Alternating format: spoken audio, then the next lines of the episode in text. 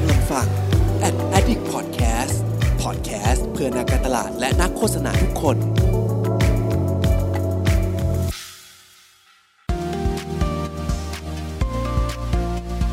Addict Talk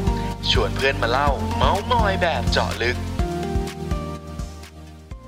สวัสดีครับ ขอต้อนรับเข้าสู่ Addict Talk นะครับ รายการไลฟ์ของ Addict นะฮะ ซึ่งวันนี้ก็กลับมาอีกครั้งนะครับ โดยที่วันนี้ธีมในที่เราจะคุยกันนะครับ หลายคนอาจจะแบบสงสัยเนาะหรือว่าแบบตกใจนิดๆว่าเอ๊ปกติ Addict เราก็มักจะมาคุยเกี่ยวกับเรื่องของโฆษณาเกี่ยวกับเรื่องของการตลาดใช่ไหมแต่ว่าเอ้วันนี้ทำไมอยู่ดีๆ เปลี่ยนหัวมาเป็นเรื่องของนวัตกรรมนะครับ เพราะว่าวันนี้เนี่ยเรามาในซีรีส์ของ Innovator Tribe นะฮะ by NIA Academy นั่นเอง นะครับ คือต้องเกิดอย่างนี้ก่อนต้องบอกว่านวัตกรรมเนี่ย ถ้าถ้าสำหรับหลายๆคนนะครับอาจจะมองว่าแบบเฮ้ยมันเป็นเรื่องที่แบบดูยากซับซ้อนอะไรหรือเปล่านะฮะแล้วมันเกี่ยวข้องกับตัวเราหรือเปล่า แต่ผมต้องบอกเลยว่าชีวิตของเราในทุกวันนี้นะครับรายล้อมไปด้วยนวัตกรรมต่างๆ เยอะแยะมากมายนะครับแล้วในสายงานนะครับไม่ว่าจะเป็นในสายอาชีพ หรือว่าธุรกิจไหนๆนะฮะตอนนี้เนี่ยถ้าเรามีความรู้ในเชิงของนวัตกรรมนะครับแล้วเรากลายเป็นนวัตกรได้มีหลักการคิดเหมือนนวัตกรเนี่ยบอกเลยว่าเราก็จะสามารถหาวิธีการแก้ไขปัญหาหรือพัฒนาสิ่งต่างๆเนี่ยให้ตอบโจทย์ได้มากยิ่งขึ้นนะครับแล้วก็จะสามารถผ่านพ้นวิกฤตต่างๆ ที่เราพบเจอไปได้นั่นเองนะฮะก็วันนี้อยู่กับผมเช่นเคยครับเพิร์ดพงปิติภาสุกยืดนะครับฟาวเดอร์ของ a d d i c นะครับที่จะมาเป็นคนดำเนินรายการในวันนี้นะฮะซึ่งเราเป็นไลฟ์นะครับเพื่อนๆเข้ามาแล้วเนี่ยถ้าหากว่ามีอะไรอยากพูดคุย หรือว่าสอบถามแขกรับเชิญของเราเนี่ยก็เรียนเชิญคอมเมนต์กันได้เลยนะครับ โอเค เพื่อไม่ให้เป็นการเสียเวลานะฮะเพราะว่าวันนี้เนี่ยต้องบอกเลยว่าเนื้อหาจากประเด็นคำถามที่ผมได้เตรียมไว้นะครับ ต้องบอกเลยว่าโอ้โหเป็นประโยชน์กับทุกคนอย่างแน่นอนนะครับงั้นเดี๋ยวเรามาพบเจอกับแขกรับเชิญของเราทั้ง 3 ท่านกันเลยดีกว่านะครับโอเค สวัสดีครับ สวัสดีครับ สวัสดีครับ สวัสดีครับพี่เติ้ล พี่เติ้ลหายไปไหนนะฮะโอเคเนี่ยงั้นท่านรองงั้นเดี๋ยวเราเราให้ทางพี่โบ๊ทกับพี่มอดแนะนำตัวกันดีกว่านะครับ เดี๋ยวเรียนครับเรียนเชิญจากทางพี่โบ๊ทก่อนก็ได้ครับโอ้นึกว่าจะ lady first อ่าโอเคผมผมก่อนก็ได้ครับผมสวัสดีครับเอาเลยผมค่ะชื่อชื่อโบ๊ทครับ ชื่อพไทยพดุงถิ่นครับ CEO แล้วก็ co-founder ของ Build One Group ครับ เป็นสตาร์ทอัพแก่ๆครับทำเกี่ยวกับเรื่อง construction แล้วก็เรื่องเทคโนโลยีในอุตสาหกรรมก่อสร้างและอสังหาริมทรัพย์ครับ ก็ทำเรื่องสตาร์ทอัพมาเป็น10ปีเหมือนกันครับ10กว่าปีก็เลยเรียกว่าเป็นสตาร์ทอัพแก่ๆครับ อืมครับผม เชิญพี่มดครับพี่มดครับอืมพี่โบทพี่โบทต้องบอกว่าเป็นสตาร์ทอัพที่โตเร็วโตไกลนี่ ค่ะพี่โบทเป็นร่มโพธิ์ร่มไทรของน้องๆสตาร์ทอัพนะคะโอ้โหมอสค่ะ ค่ะ สวัสดีค่ะมอสนะคะ เป็น CRO แล้วก็ partner ค่ะ อยู่ที่ Happen ค่ะ Happen ก็เป็นบริษัท ด้านซอฟต์แวร์ค่ะ ที่เกี่ยวกับอีเวนต์นะคะ เราก็เป็นบริษัทที่ได้รับรางวัลนวัตกรรมแห่งชาติด้วย ก็เราสร้างอืมเอ่อซอฟต์แวร์ as a service สำหรับงานอีเวนต์ค่ะ เริ่มตั้งแต่เอ่องาน on-site event solution ไปจนถึงปัจจุบันที่มี virtual event ไปจนถึงตอนนี้ก็เป็น hybrid event solution เลยค่ะอืมประมาณก็เป็นนี้ค่ะ อีกหนึ่งธุรกิจเนาะที่ผมว่าเดี๋ยวเดี๋ยวเราวันเนี้ยเราได้มีประเด็นคุยกันแน่นอนนะฮะเกี่ยวกับเรื่องของการปรับตัวอะไรต่าง ๆ นะครับ ขอเรียนเชิญอีกท่านหนึ่งครับพี่เติ้ลแนะนำตัวหน่อยครับสวัสดีค่ะ ก็กฤษประการนะคะ เรียกพี่ต้นก็ได้ค่ะ พี่เป็นรองผู้อำนวยการสำนักงานนวัตกรรมแห่งชาติ ก็หัวข้อของ Academy ก็เป็นเรื่องของการฝึกอบรมนะแล้วทั้งสองท่านไม่ว่าจะเป็นคุณบอสหรือว่าน้องมอสเนี่ยก็เป็นคนที่ทำเรื่องเกี่ยวกับเรื่องของนวัตกรรมนะ เราจะเห็นว่านวัตกรรมเนี่ยมีผู้ประกอบการทำค่อนข้างเยอะ ฉะนั้นวันนี้น่าจะเป็นโอกาสดีที่ทุกคนได้มาใช้เรื่องเกี่ยวกับนวัตกรรม แล้วก็การพัฒนาศักยภาพต่างๆ ต้องขอบคุณทางไอเด็ดทอนะคะที่ให้ความสำคัญกับเรื่องนี้แล้วก็เรามาคุยกันในวันนี้ค่ะขอบคุณค่ะ ครับขอบคุณเหมือนกันนะฮะที่วันนี้เนี่ยผมอย่างที่ผมบอกก่อนเมื่อสักครู่ก่อนที่เราจะไลฟ์นะฮะอยากให้สบายๆนะครับ เหมือนว่าผมเป็นรุ่นน้องคนหนึ่งเนาะที่มาขอคำแนะนำพี่ๆแต่ละท่านนะครับ ว่าแบบเฮ้ยถ้าพูดถึงเรื่องของนวัตกรรมเรื่องของนวัตกรเนี่ย ผมอยากจะรู้จักเกี่ยวกับโลกนี้มากยิ่งขึ้นเหมือนกันนะครับ ก็คิดว่าวันเนี้ยเดี๋ยวจบไลฟ์ไปตลอดหนึ่งชั่วโมงเนี่ยผมน่าจะมีความรู้เพิ่มพูนแล้วก็สามารถไปบอกต่อแนะนำเพื่อนๆได้ดีมากขึ้นแน่นอนนะครับ ก็สำนักงานนวัตกรรมแห่งชาติอยู่ที่ไหนเพิร์ดรู้ไหมครับ เออให้ให้อยู่พี่เตรงไหนครับาผมเลยได้พี่พี่เอาผมผมผมอยากถามคำถามแรกกับพี่เติ้ลพอดีเลยว่า คือคืออยากให้พี่เติ้ลเล่าหน่อยครับว่า NIA อะคือคือทำอะไรบ้างกับอีกอันนึงที่วันนี้ฮะอยากจะทราบเพิ่มเติมคือ NIA Academy เพราะว่าผมอาจจะไม่คุ้นเคยชื่อ NIA Academy เท่าไหร่นะครับ อยากให้พี่พี่เติ้ลเล่าให้ฟังหเดี๋น่ยอวยดีพี่ให้กว่าข้อมูลก่อนก็ได้ค่ะว่า NAA เนี่ยย่อมาจาก National Innovation Agency ชื่อเต็มชื่อคือสำนักงานนวัตกรรมแห่งชาตินะ เราเป็นหน่วยงานหลักภาย หนึ่งภายใต้กระทรวงอว ก็คือกระทรวงการอนุสาวิทยาศาสตร์วิจัยและนวัตกรรม กระทรวงที่ชื่อยาวที่สุดในในประเทศไทยตอนนี้ละตัวสำนักงานเราเนี่ยทำหน้าที่เกี่ยวกับเรื่องของการทำระบบนวัตกรรมของประเทศ ก็คือตั้งแต่เรื่องของการให้เงินทุนนะในการทำนวัตกรรม การพัฒนาผู้ประกอบการ โดยผ่านนกลไกคือเทรนนิ่งก็คือ Academy ที่เราจะพูดถึงวันนี้ใน Academy มีเรื่องของการสร้าง Ecosystem นะสภาวะแวดล้อมนะมีเรื่องของการทำ Data เกี่ยวกับเรื่องของการทำ foresight สำหรับการทำทิศทางในอนาคต ตัวสำนักงานเราเนี่ยนะง่ายๆเลยนะอยู่ตรงถนนพระรามหกนะตรงข้ามโรงพยาบาลรามารั้วเดียวกับกระทรวงอุตสาหกรรม หรือกระทรวงวิทยาศาสตร์เก่าเนี่ยนะอืมถ้าใครผ่านไปผ่านมาก็จะเห็นตึกกระจกนะหกชั้นอยู่ตรงมุมถนนนะฮะฮะผมคุ้นคุ้นๆแหละเหมือนเหมือนเคยเห็นแน่นอน ใช่ใช่ใช่ใช่อะเมื่อกี้ที่พี่เติ้ลเล่าก็คือ เหมือน NIA Academy เนี่ยเป็น part หนึ่งของ NIA ใช่ไหมครับที่เราโฟกัสเกี่ยวกับเรื่องของการให้ความความรู้ให้คำแนะนำใช่ไหมฮะเราเราเราทำอะไรยังไงบ้างนะครับ ที่ผ่านมาของ NIA Academy อะครับนะคะ NIA Academy เนี่ยเราจัดตั้งกันมาเนี่ยก็ครบ 3 ปีเต็มแล้วนะคะ วัตถุประสงค์หลักตอนแรกเนี่ยเราต้องการตั้งชื่อภาษาไทยเขามีนะภาษาไทยเรียกว่าสถาบันนะวิทยาการนวัตกรรมนะก็คือสอนเรื่องเกี่ยวกับนวัตกรรมนะเรามองความเห็นว่า การที่จะทำให้คนมีความเข้าใจเรื่องนวัตกรรมเนี่ย บางทีเนี่ย คนก็เข้าใจในมุมมองที่หลากหลาย เราก็อยากจะจัดหลักสูตรที่สามารถนะให้คำแนะนำเรื่องเกี่ยวกับนวัตกรรม การบริหารจัดการนวัตกรรม การนำนวัตกรรมไปใช้ประโยชน์ ทางด้านเศรษฐกิจและสังคม ถ้าจะเห็นนะตัวของ Academy เนี่ยเราทำตั้งแต่ระดับของตัวกลุ่มเยาวชนนะก็คือเป็นระดับ Youth ก็คือเรามี Steam for Innovator สอนเด็กๆให้รู้จักการทำนวัตกรรม เรามี Startup Thailand League ในการสอนเด็กๆให้รู้จัก Pitching ทำ Business อืม Model เรามีกลุ่มเนี่ยกลุ่มผู้ใหญ่ขึ้นมานะ ก็คือพวก Entrepreneurial ต่างๆ การพัฒนาผู้ประกอบการนะ แล้วเราก็มีตัวพัฒนาผู้บริหาร หรือการอืมเชื่อมโยงไปเรื่องของตลาดทุนก็คือ IDE to IPO นะมี Executive ฉะนั้นเรามีหลักสูตรที่ตอบสนองนะ คนตั้งแต่เยาวชน ผู้ใหญ่ Executive Level ใน Dimension ที่แตกต่างกันของเรื่องของนวัตกรรม ซึ่งเดี๋ยวพี่จะลงดีเทลให้ทีหลัง แต่เห็นภาพรวมทั้งหมดแล้วกันว่า ถ้าอยากรู้เรื่องของนวัตกรรม ใช้ชีวิตนวัตกรรมแบบไหนนะเมืองจะเป็นนวัตกรรมอย่างไรนะนวัตกรรมทางธุรกิจอย่างไรนะเชื่อมโยงตลาดทุนแบบไหน Academy มีคำตอบให้ทั้งหมดนะอืมอะพี่เติ้ลเกิดมาแบบนี้ผมคิดว่าเดี๋ยววันเนี้ยเราเราถือว่าได้ตัวจริงนะครับ เดี๋ยวพี่เติ้ลมาแบ่งปันให้เราเห็นเพิ่มภาพเพิ่มเติมแน่นอนเนาะว่าทาง NIA Academy เนี่ยมีอะไรที่พร้อม support ทั้งไม่ว่าจะเป็นเด็ก ไม่ว่าจะเป็นคนที่มีประสบการณ์มาประมาณนึง หรือคนที่เป็นระดับโปรเฟชชั่น a ลแล้วด้วย นะฮะก่อนอื่นที่เดี๋ยววันเนี้ยเราจะมาคุยเกี่ยวกับเรื่องนวัตกรรม แล้วก็นวัตกรต่างๆเนี่ยผมอยากจะอัปเดตสถานการณ์กับทางของพี่โบทแล้วก็พี่มอสหน่อยว่า ในสายสตาร์ทอัพที่พี่ๆทำกันอยู่เนี่ยตอนนี้เป็นยังไงบ้างครับ ธุรกิจที่พี่ๆกำลังดำเนินการกันอยู่ตอนนี้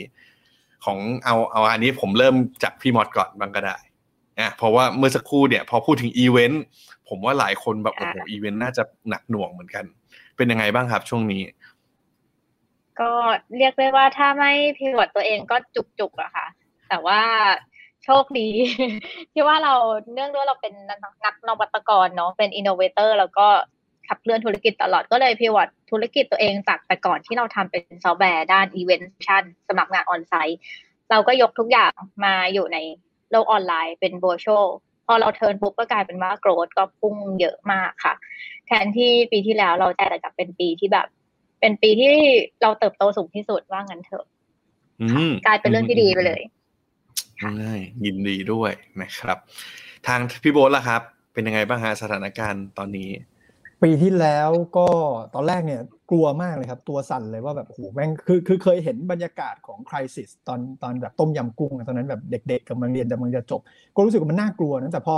พอต้องมารันองค์กรที่กำลังกำลังเติบโตแบบสตาร์ทอัพอะคือมันเติบโตเร็วมากนะครับ แต่ว่าพอมันมีพายุวิกฤตชื่อโควิด เข้ามา เราไม่รู้ว่าจะทำยังไง คือพยายามจะแบบทำทุกวิถีทางอะแบบดิ้นรนหมาจนตรอกมากเลย แต่ว่าผมว่าเราเราโชคดีที่เรายังจับจุดได้ว่าเราจะเติบโตได้ยังไงนะครับ แล้วก็บางตัวก็ก็แฟบไป แต่ว่าเราก็ต้องสร้างตัวใหม่อะไรนี้ขึ้นมาครับแล้วก็บริษัทมันเริ่มมันเริ่มมีรากพอจะแข็งแรงบ้างแล้ว เริ่มเริ่มมี business model ที่แข็งแรงนะปีที่แล้วเป็นปีที่เราเปลี่ยนตัวเองเยอะ จนสามารถจะฝ่าวิกฤตมาได้ เราเราเติบโตเพิ่มขึ้นด้วย แล้วก็ทำกำไร bottom line ดีมากเป็นประวัติการด้วยนะครับ ก็ไม่แต่ผมว่าผมก็ไม่ได้โชคดีซะไม่ใช่ไม่ใช่ว่าแบบมาบอกว่าเก่งหรืออะไรนะครับ เราตัดเนื้อร้ายไปหลายส่วน แล้วก็เลี้ยงเนื้อดีขึ้นมาให้ทันเวลาได้นะครับ ก็เอาตัวรอดเหมือนกับผู้ประกอบการทุกๆท่าน แล้วก็พยายามทุกวิถีทางพยายามจะไม่ลดเงินเดือนคน เพราะว่าเรารู้ว่าสิ่งที่เราทำเราเป็นสตาร์ทอัพขนาดกลางนะครับมี staff อยู่ประมาณสักร้อยกว่าคน คือถ้าถ้ามันลำบากขนาดที่แบบต้องทำให้น้องๆต้องเสียสละอะไรกันไปเนี่ยคงจะเราคงรู้สึกผิดอะผมว่าในฐานะ founder เนาะเรารับผิดชอบให้มากที่สุดวันช่วงนั้นคือนอนไม่หลับแล้วก็เออแต่ก็สนุกมากเลยครับ ถือว่าเป็นเป็นช่วงเวลาที่ท้าทาย แล้วก็ปีนี้ก็คิดว่าการปรับตัวก็ยังมีอยู่ต่อเนื่องนะครับ แล้วคงต้องทำต่อไปครับ อืม ซึ่งซึ่งพอทั้งสองท่านแชร์มาแบบนี้ผมเลยคิดว่าเหมือนเหมือนแกนที่แบบว่าเราเป็นเป็นส่วนหนึ่งที่ทำให้เราสามารถปรับตัวได้เนาะอย่างเมื่อสักครู่ที่ทางพี่มอแชร์แล้วก็ทางพี่โบแชร์ก็คือ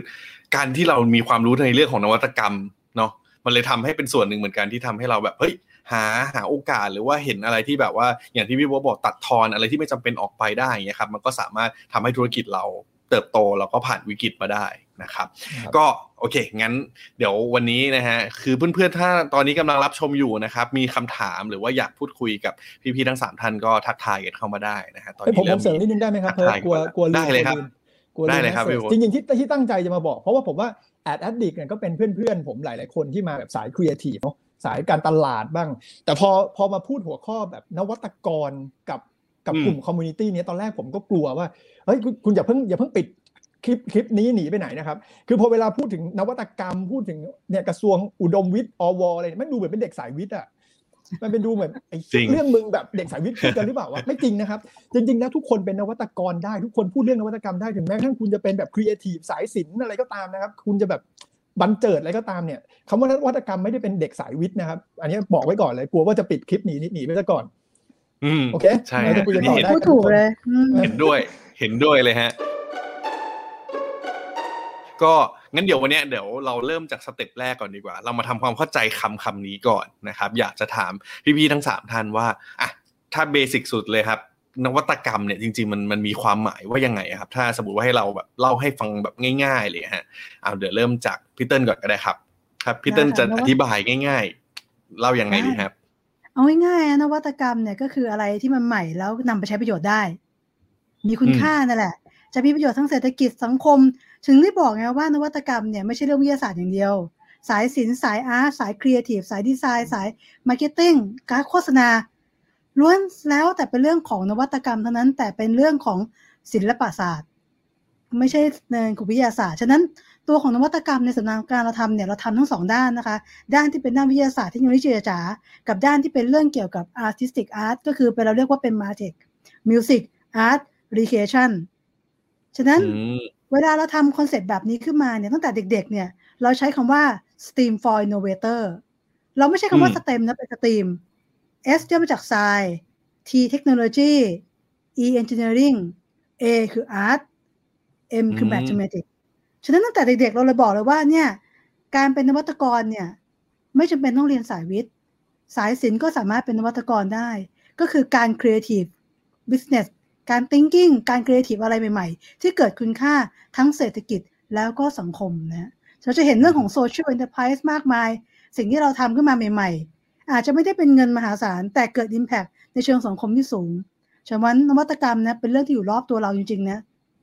อืมอืมอืมอืม จริงครับเพราะว่าพอมันนึกแบบนี้เออมันมันรอบตัวเราจริงๆเนาะว่าแบบไม่ว่าจะเป็นอะไรที่แบบหลายคนอย่างอย่างที่เมื่อสักครู่ทางพี่โบแล้วก็พี่เติ้ลบอกว่าเฮ้ยหลายคนชอบคิดว่ามันคือวิทยาศาสตร์มันคือต้องเป็นแบบโอ้โห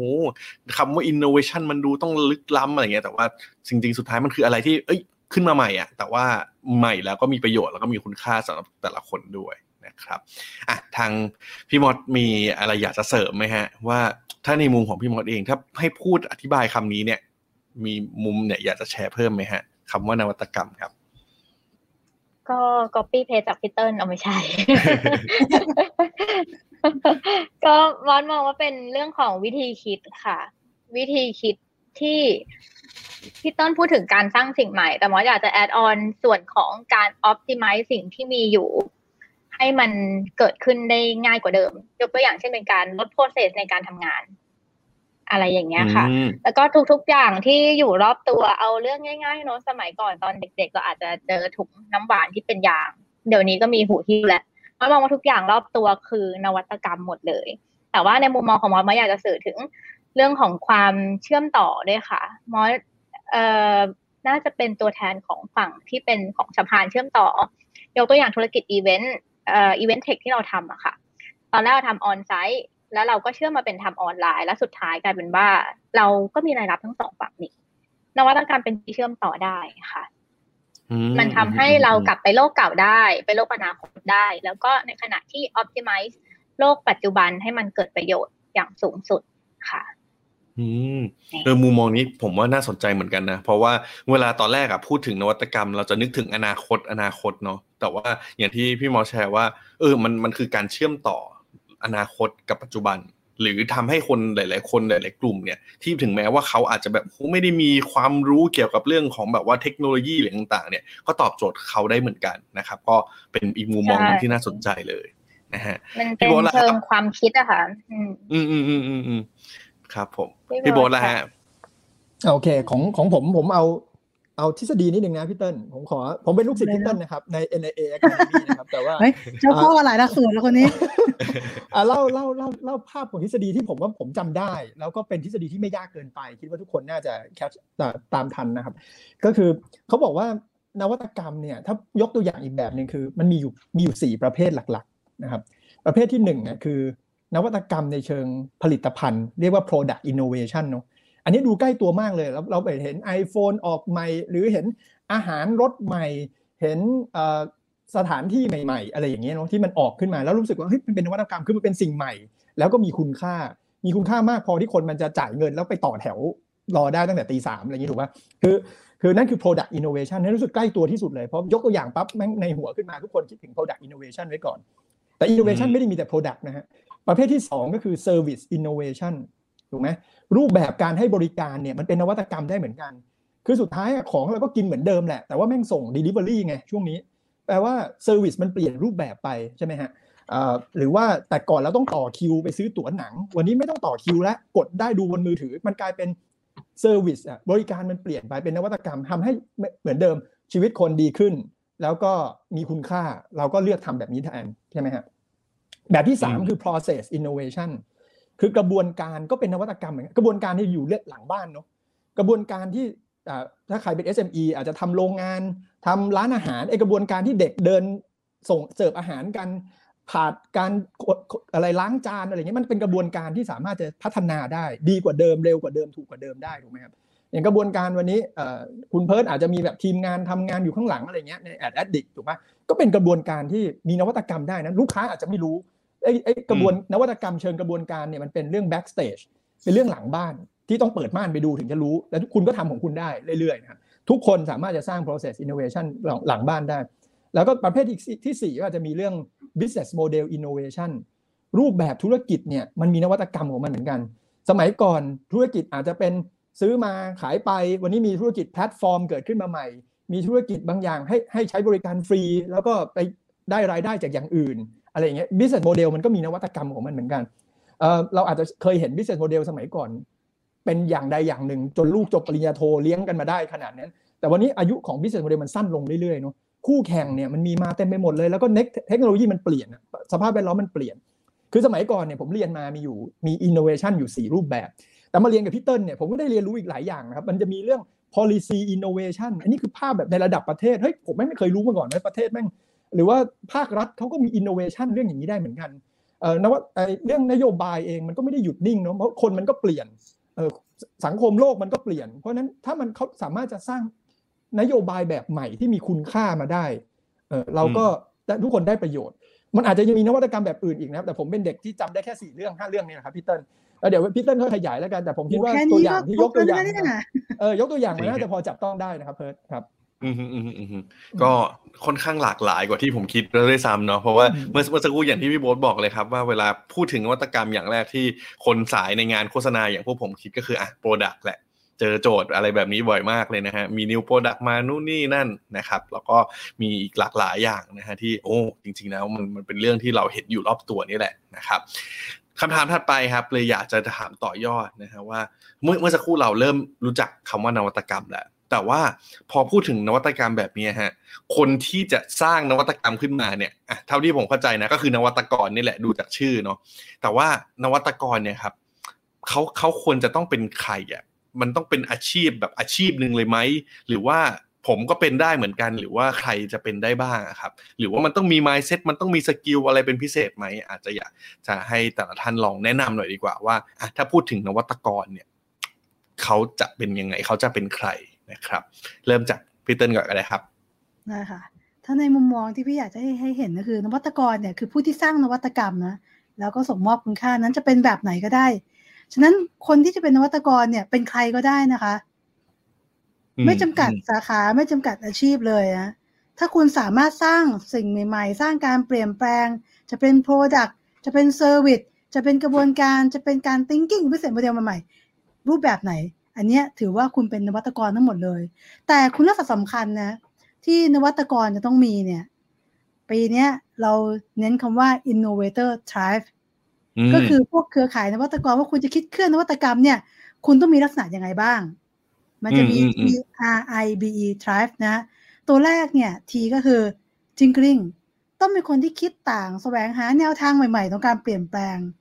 เราจะเห็นนะในวิกฤตเนี่ย เราจะเห็นการเปลี่ยนแปลงที่ค่อนข้างเยอะ ฉะนั้นการเปลี่ยนแปลงการคิดที่แตกต่างเนี่ยเป็นสิ่งสำคัญของการเป็นนวัตกรสองนะ R นะก็คือ resilience คุณต้องมีการยืดหยุ่นนะปรับตัวหาทางออกหาโอกาสใหม่ๆได้ก่อนใคร เราจะเห็นนะหลาย ๆ คน บางคนทำธุรกิจนี่มาอ้าววิทำไมแบบนี้ก็ดีทำไมเราไม่ทำคนคิดก่อนลงมือก่อน คนนั้นเนี่ยจะมีลักษณะของการปรับเปลี่ยนได้เร็วกว่า เหมือนสถานการณ์ของโควิด -19 นะใครที่ปรับเปลี่ยนธุรกิจได้ไวกว่า คนนั้นจะมีโอกาสที่รอด แล้วก็สามารถ survive และปรับรูปแบบของธุรกิจ อันที่สามที่เราคิดว่าคนที่เป็นนักรต้องมีก็คือมี I คือ insight นะก็คือเข้าถึงนะรู้ความต้องการของกลุ่มเป้าหมายนะสร้างงานด้วยความเข้าใจแล้วก็รู้ว่างานเหล่านี้ทำมาแล้วจะไปตอบโจทย์อะไร ถ้าเรารู้ถึงสิ่งนี้นะ เราทำโปรโปรดักทำสวิตอะไร เราก็จะรู้เลยว่ากลุ่มเป้าหมายลูกค้าจะเป็นใครนะ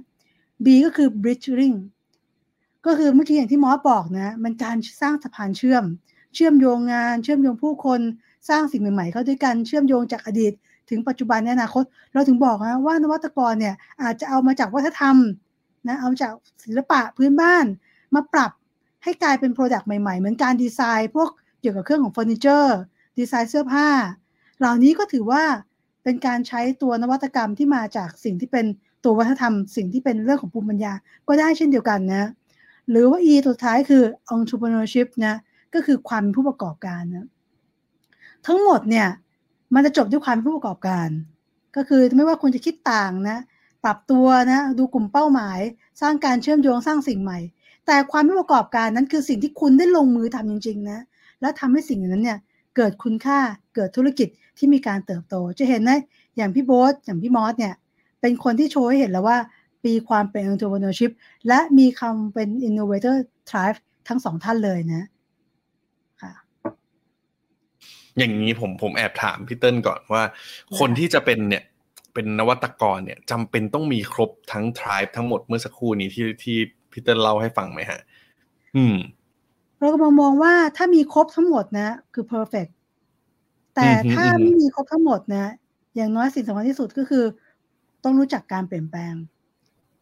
แล้วอยากทำอะไรให้มันเกิดผลจริง ๆ ก็คือต้องลงมือทำนะถ้าเราเพียงแต่ว่าเราคิดนะ แต่เราไม่มีความเป็น entrepreneurial เลย เราไม่ทำให้เกิดขึ้นจริงเลยเนี่ย สิ่งเหล่านั้นไม่เกิดประโยชน์เลยนะฉะนั้นอยากให้ทุกคนว่าคิดสิ่งใหม่ๆนะที่มันตอบโจทย์แล้วก็ลงมือทำอืมอืมอืมสิ่งเหล่านั้นถึงจะเกิด เหมือนมีคนบอกนะคิดได้หมดนะ แต่เมื่อไหร่ก็ตามที่ไม่เคยลงมือปฏิบัติ ความคิดเหล่านั้นคือศูนย์ อืมแต่ถ้าคิดแล้วลงมือทำจะเกิด value เกิดสังคม แล้วถ้าทำและ success นั่นคือร้อยเปอร์เซ็นที่ success ที่เกิดขึ้นจากไอเดียที่ develop จนกระทั่งเกิดกระบวนการผลิตจริงอืมอืมอืมอืมซึ่งอีกสองท่านนะฮะก็ถือว่าเป็นตัวอย่างที่แสดงให้เห็นนะครับว่า innovator type นะครับที่สามารถสร้างเนี่ย สตาร์ทอัพขึ้นมาจนเราเห็นผลงานเห็นสิ่งที่พิสูจน์ได้จริงนะครับ ก็เป็นยังไงนะฮะอะงั้นเดี๋ยวขอถามทางพี่มอสแล้วก็พี่โบทเพิ่มเติมหน่อยครับว่า เมื่อเมื่อสักครู่ทางพี่เติ้ลแชร์มาแล้วว่าเฮ้ย innovator trait เนี่ยมันเป็นเหมือนเป็นเป็นสมบัติคุณสมบัติพื้นฐานเนาะสำหรับคนที่เป็นนวัตกร แต่ว่าทางพี่มอสแล้วก็พี่โบทเองมีมุมไหนอยากจะแชร์เพิ่มเติมไหมฮะจากประสบการณ์ของเราว่าแบบเฮ้ย อันไหนสำคัญมากๆเลยจากที่พี่เติ้ลแชร์ หรือว่ามีอันไหนที่แบบเราเราอยากจะเสริมเพิ่มเติมด้วยก็ได้ เริ่มคราวนี้เริ่มจากพี่โบทก่อนบ้างก็ได้ครับ ครับ ก็จริงๆ tribe นี่มันก็เท่แล้วนะ มันครบแล้วนะอ่าแต่ผมผมผมเสริมมุมนี้กันฮะ จริง ๆ ผมคิดว่าเราอยู่ในในโลกที่มันเต็มไปด้วยปัญหาเนาะอ่าอืมนวัตกรรมเนี่ยมันเกิดขึ้นมาส่วนหนึ่งก็คือก็แก้ปัญหาถูกป่ะแล้วมันก็บังเอิญว่ามันมีคุณค่าด้วย เพราะฉะนั้นเนี่ยผมว่า เรื่องเรื่องการมองเห็นปัญหาเนี่ยคนยุคใหม่เนี่ยจริงเราเราเราเราก็เก่งขึ้นเรามีข้อมูลเยอะขึ้นเนาะแต่พอมีพอเราเจอปัญหาปั๊บมันอาจจะเริ่มจากการด่าก่อน แล้วก็ซัดไปในเขียนคีย์บอร์ดลงไปก่อนอะไรเงี้ย คือคือเราเราเจอปัญหาแต่ว่าบางคนหยุดคิดกับมัน แล้วรู้สึกว่าเออกูอยากแก้ปัญหากูคันอะรู้สึกว่ามันมันเริ่มต้นตรงนี้ก่อนเนาะไม่งั้นมันแบบถุยลงไปในโซเชียลมันง่ายนิดเดียวฮะแต่ว่าผมเองผมอยู่ในวงการก่อสร้างอยู่ในวงการที่แม่งเต็มไปด้วยปัญหา ไม่นับไม่นับเสาไฟกินนารีนะครับ ก็คือแม่งปัญหาแม่งเยอะมาก คือทำงานโครงการก่อสร้างก็ช้าดีเลย์งบประมาณบานปลายเต็มไปหมดเนี่ย คือทำไมวะทำไมมันต้องเป็นปัญหาอย่างนี้อยู่ด้วย คือคนส่วนใหญ่จะรู้สึกว่ามันก็เป็นอย่างนี้แหละกูเป็นเห็นมาตั้งแต่เด็กแล้ว ปัญหาแม่งอยู่นี้แหละแต่พอเราหยุดนิดนึงแล้วเราเกิดว่าแม่งเป็นเป็นปัญหาที่มันคันอะ ผมว่านะนวัตกรเนี่ยมันเกิดจากความคันที่ว่าอยากจะแก้ปัญหาเนี่ยเนอะ แล้วมันก็จะตามมาด้วย drive ที่พี่เติ้ลว่าเนี่ยแหละจะคิดต่างจะรู้ลึกยุ่ยยุ่นอะไรอย่างเงี้ยมันก็จะมาตามมาเองอะคือมันเริ่มจากผมคันก่อน แล้วผมรู้สึกว่าอะถ้าเด็กรุ่นใหม่ Gen Y เขาจะเรียกว่า passion passion อะไรเงี้ยนะแต่ผมรู้สึกว่าเอ้ยแม่งทำไมวะทำไมมันไม่มีอะไรดีกว่านี้วะแล้วก็อืมก็ลองทำดูครับ แล้วตอนแรกก็ไม่มีคำตอบนะแม่งก็มั่วไปแก้นู่นนี่นั่นโอ้กว่ามันจะเริ่มรู้ทางนะครับ ก็ผมว่าอาจจะเริ่มที่คำว่าอ่าอาจจะเป็นนักคันก่อน แล้วก็นักคันอยากจะแก้ปัญหาเนาะ แล้วก็อาจจะรู้จักจะตั้งคำถามกับมันว่ากูจะแก้ปัญหานี้ยังไงอะไรเงี้ยครับแล้วก็สุดท้ายมันก็ต้องลงมือทำแบบที่พี่เติ้ลว่าครับอืมค่ะเราต้องเกาใช่ไหมสรุปแล้วครับต้องเกาพี่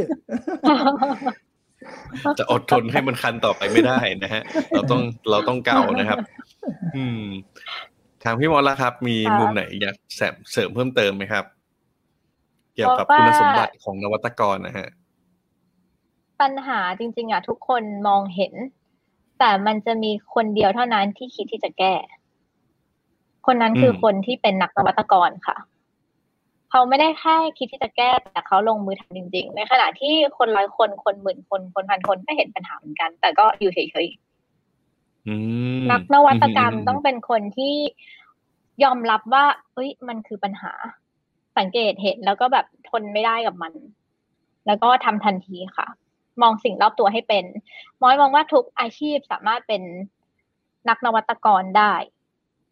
เช่นสมมติว่าเป็นคุณครู เป็นแม่บ้านค่ะ ทุกอาชีพเป็นนวัตกรรมได้หมดเลย ถ้าเขามองเห็นปัญหาแล้ว เออ มันทำยังไงให้วันนี้มันดีกว่าเมื่อวาน ถ้าคิดอย่างนี้ได้ทุกวันแค่ความคิดของคุณก็นวัตกรรมแล้วค่ะ อืมอืมอืมคมมากเลยนะฮะ เพราะว่าเออจริง ๆ พอพอพี่พอพี่มอสบอกอย่างเงี้ยไม่ว่าจะอาชีพไหนสมมติ ผมผมยกตัวอย่างเมื่อสักครู่ที่พี่มอสบอกแม่บ้านอย่างเงี้ยผมก็คิดต่อนะว่าเออจริงด้วย มันมันไม่ใช่การสร้างแบบโอ้โหอินโนเวชันอะไรลึกล้ำแต่ว่ามันแค่หาวิธีการหาวิธีการแบบว่าทำยังไงให้มันอะเราจะทำความสะอาดบ้านยังไงให้รวดเร็วมากขึ้นดีขึ้นจะเร็ปวระหยัดขึ้นเวลามากขึ้นใช่แค่เนี้ยก็ถือว่าเป็นเป็นแนวคิดเราเป็นนวัตกรได้แล้วเหมือนกันเนาะก็น่าสนใจใช่ค่ะนะฮะเลยเลยอยากสอบถาม อันนี้อยากเจาะลึกเพิ่มเติมมากขึ้นอีกฮะว่า คือพอเราพูดถึงนวัตกรแบบเนี้ยอะเราเริ่มเริ่มเห็นแล้วว่าต้องเป็นคนที่คิดแตกต่าง ต้องเป็นคนที่แบบว่าอะต้องปรับตัวก่อนนะสำคัญสุดคือลงมือทำหรือต่างๆนะฮะแต่ว่าผมคิดว่าอะอย่างสสำหรับของพี่มอสเองของพี่โบ๊ทเองอย่างเงี้ยในองค์กรพูดถึงภาพขององค์กรแล้วละกัน ส่วนใหญ่คนที่เป็นผู้บริหารอย่างเราอะเฮ้ยอาจจะมีแนวคิดแบบนี้แหละ แต่อยากทราบฮะว่า เฮ้ยเราจะทำยังไง ให้คนในองค์กรของเรากันเองเหมือนกันเนี่ย ให้เขามีแนวคิดเป็นนวัตกรได้เหมือนกัน พอมีคำแนะนำไหมครับเพราะว่าผมคิดว่าวันนี้เดี๋ยวคนที่มารับชมไลฟ์ของเราทั้งฟังอยู่สดๆหรือว่ามารับชมย้อนหลังเนี่ยน่าจะมีคำถามนี้เหมือนกันว่าแบบฉันน่ะฉันรู้สึกว่าฉันเป็นนวัตกร ฉันเจอปัญหา ฉันอยากจะแก้มากเลย แต่ทีมงานของฉันน่ะเขาอาจจะไม่ได้โอ้โหมีความกระฉับกระเฉงขนาดนั้น เลยอยากจะฟังคำแนะนำจากฝั่งสตาร์ทอัพเนี่ยครับว่ามีเคล็ดลับหรือว่ามีคำแนะนำยังไงกันบ้างนะครับ เดี๋ยวเอาพี่โบ๊ทก่อนก็ได้ครับ ครับ ก็จริงๆมันก็ไม่ใช่เรื่องง่ายนะผมก็ยังต้องพยายามพัฒนาเรื่องนี้อยู่นะครับ ในองค์กรผมเอง คือมันมันจะสวนทางกันอะคือเมื่อไหร่ก็ตามคุณต้องการความชัวร์คุณต้องการ productivity ว่าแบบเฮ้ยมึงอย่าคิดอะไรเยอะ กูมีกรอบไปแล้วมี standard ไปแล้วมันก็จะเสีย creativity เนาะ มันก็จะไม่กล้าทำอะไรใหม่ ๆ ที่ที่ที่จะทดลองหาวิธีที่มันดีกว่าเดิม เพราะว่าโอ KPI แม่งรัดคออยู่ หรือว่า process procedure มันมีอยู่แล้วอะไรเงี้ยคือเพราะนั้นจริงๆที่ผมพยายามจะทำก็คือว่า ผมเปิดพื้นที่ให้ให้มีเพย์กราวเล็ก ๆ ในการทำงานเป็นโปรเจกต์เบสอย่างเงี้ยฮะแล้วก็ไม่ไม่ได้การันตีไม่ไม่ได้บังคับเรื่องวิธีการแล้วกันเออเราอาจจะใช้แค่ตัวชี้วัดกว้างๆแล้วก็ให้ลองทำดูก่อน แล้วที่สำคัญเนี่ยผมคิดว่ามันต้อง leading by example นะครับผู้บริหารเองเนี่ยต้องต้องอะไรกล้ายอมรับด้วยเหมือนกันว่าตัวเราเองก็ไม่ไม่ใช่รู้ไปทุกอย่าง ยิ่งทำสตาร์ทอัพเนาะจังหวะที่ธุรกิจมันเติบโตเร็วๆเนี่ยเราทดลองลองผิดลองถูกหลายๆอย่างผมต้องกลับมายอมรับให้ให้น้องทีมงานฟังว่าเอ้ยพี่ทำอะไรผิดไปวะเอ่อที่ตัดสินใจอันนี้ไปแล้วมันไม่ work ว่ะคือถ้าถ้า CEO อธิบายให้กับคนที่อยู่ในองค์กรฟังได้ว่า ไม่ใช่ CEO แม่งแบบทำอะไรไม่เคยผิดนะกูไม่ใช่กษัตริย์ตรัสแล้วไม่คืนคำกูถอนคำพูดตลอดเวลาถ้ามันผิดอะคือก็พี่ก็ไม่รู้เหมือนกันว่าทำอย่างนี้แล้วแม่งเวิร์กหรือเปล่า แต่ว่าสปิริตเนี้ยพี่ทำให้มันมีวันนี้ขึ้นมาได้ เพราะว่าการทดลองลองผิดลองถูกอะไรเงี้ยครับ ถ้าเราตัวเราเองเราเราเรายัง embrace เรื่อง failure เนาะแล้วก็เรียนรู้ไปกับมันได้เป็น lesson learn อะโอ้คนในองค์เฮ้เหมือนพี่โบนอยู่ดีๆหลุดออกไปกระทันหันนะฮะพี่โบนน่าจะหลุด ใช่ใช่ใช่ไม่เป็นไรครับพี่โบก็ใหม่ใช่ใช่พี่มดนะให้พี่มดแชร์บ้างดีกว่าว่าแบบในพี่โบดกลับมาแล้วครับเดี๋ยวแป๊บนึงนะครับแล้ว โอ้โหมันโดนเซนเซอร์ไปเลยเมื่อกี้พูดเรื่องกินอะไรเขาวะเวลคัมแบ็กค่ะ โอเค คือผมอยากทำเป็นตัวอย่างฮะ แล้วก็พอนี้มันก็เลยมีสปิริตนี้อยู่ สปิริตของนักทดลอง สปิริตที่ที่มันก็รู้อยู่แล้ว แล้วผมใช้วิธีการแบบอาจจะจำกัดความรับผิดชอบ เอ้ยจำกัดอะไร ความเสียหายหน่อยเนาะ ให้เขาได้ทดลอง มี project base ให้ลอง มีระยะเวลา มี budget ให้ ถ้ามันได้ก็ถือว่าดี แต่ถ้ามันไม่ได้ก็ได้วิธีการเรียนรู้ แล้วก็ทำให้อันนี้เป็น lesson learned ของคนอื่นได้เหมือนกันนะครับ เพราะว่าสุดท้ายอินโนเวชันมันไม่มีใครรู้คำตอบหรอก มันไม่ไม่เหมือนตอนเรียนหนังสือที่บอกว่าอย่างเงี้ยถูกแน่ๆ อย่างเงี้ยผิดแน่ๆ ถูกไหมถ้ามันรู้อย่างนี้คนอื่นแม่งทำไปหมดแล้ว คนอื่นมันก็ไม่รู้เหมือนเราแหละ ก็กำลังลองไปด้วยกันแหละครับ อืมอืมอืมถามพี่โบเพิ่มเติมครับ เมื่อสักครู่ที่พี่โบบอกว่า เฮ้ยถ้ามันได้หรือว่าไอ้ตัวที่เราจะสามารถวัดผลได้ที่แบบพี่โบบอกวัดได้แบบกว้างๆเงี้ยครับมีตัวอย่างไหมครับเผื่อแบบเพื่อนๆเขาจะได้เห็นภาพจริงๆ ถ้าถ้าไอ้พวกทฤษฎีสตาร์ทอัพเนี่ยเนาะคือแต่ก่อนผมก็จะใช้ทฤษฎีนี้เรียกว่า OKR ใช่ไหมครับ Objective กับ Key Result คือ ถ้าเราจะบอกว่าให้คนทำอะไรทั้งอย่างเนี่ยเราบอกว่ามันต้องทำอย่างนั้นอย่างนี้เนี่ยมันมันมันได้แบบนั้นแหละ แต่ว่ามันอาจจะไม่ได้ way ใหม่ ไม่ได้ room of ไม่มี room of creativity แต่พอพอใช้ OKR ไปสักระยะหนึ่งเนี่ยครับก็ก็จะเห็นทางแล้วว่า เอ้ยน้องๆจะเข้าใจว่าจริงๆ ขอแค่ key สำคัญสำคัญแค่ key result บางอย่าง ไม่ได้จำกัดวิธีการ บางทีเขาอาจจะได้ค้นพบวิธีการใหม่ๆ ได้ก็ได้ แต่ว่าพอตอนโควิดมาเนี่ย OKR เก็บเข้าลิ้นชักเลยครับ คือทุกวันเนี่ยมันไม่ต้องมา OKR แล้วเอาตัวรอดอย่างเดียวเลยนะฮะสู้กันยับเลยแต่คือของผมมีมีการคุยกันในในองค์กรว่า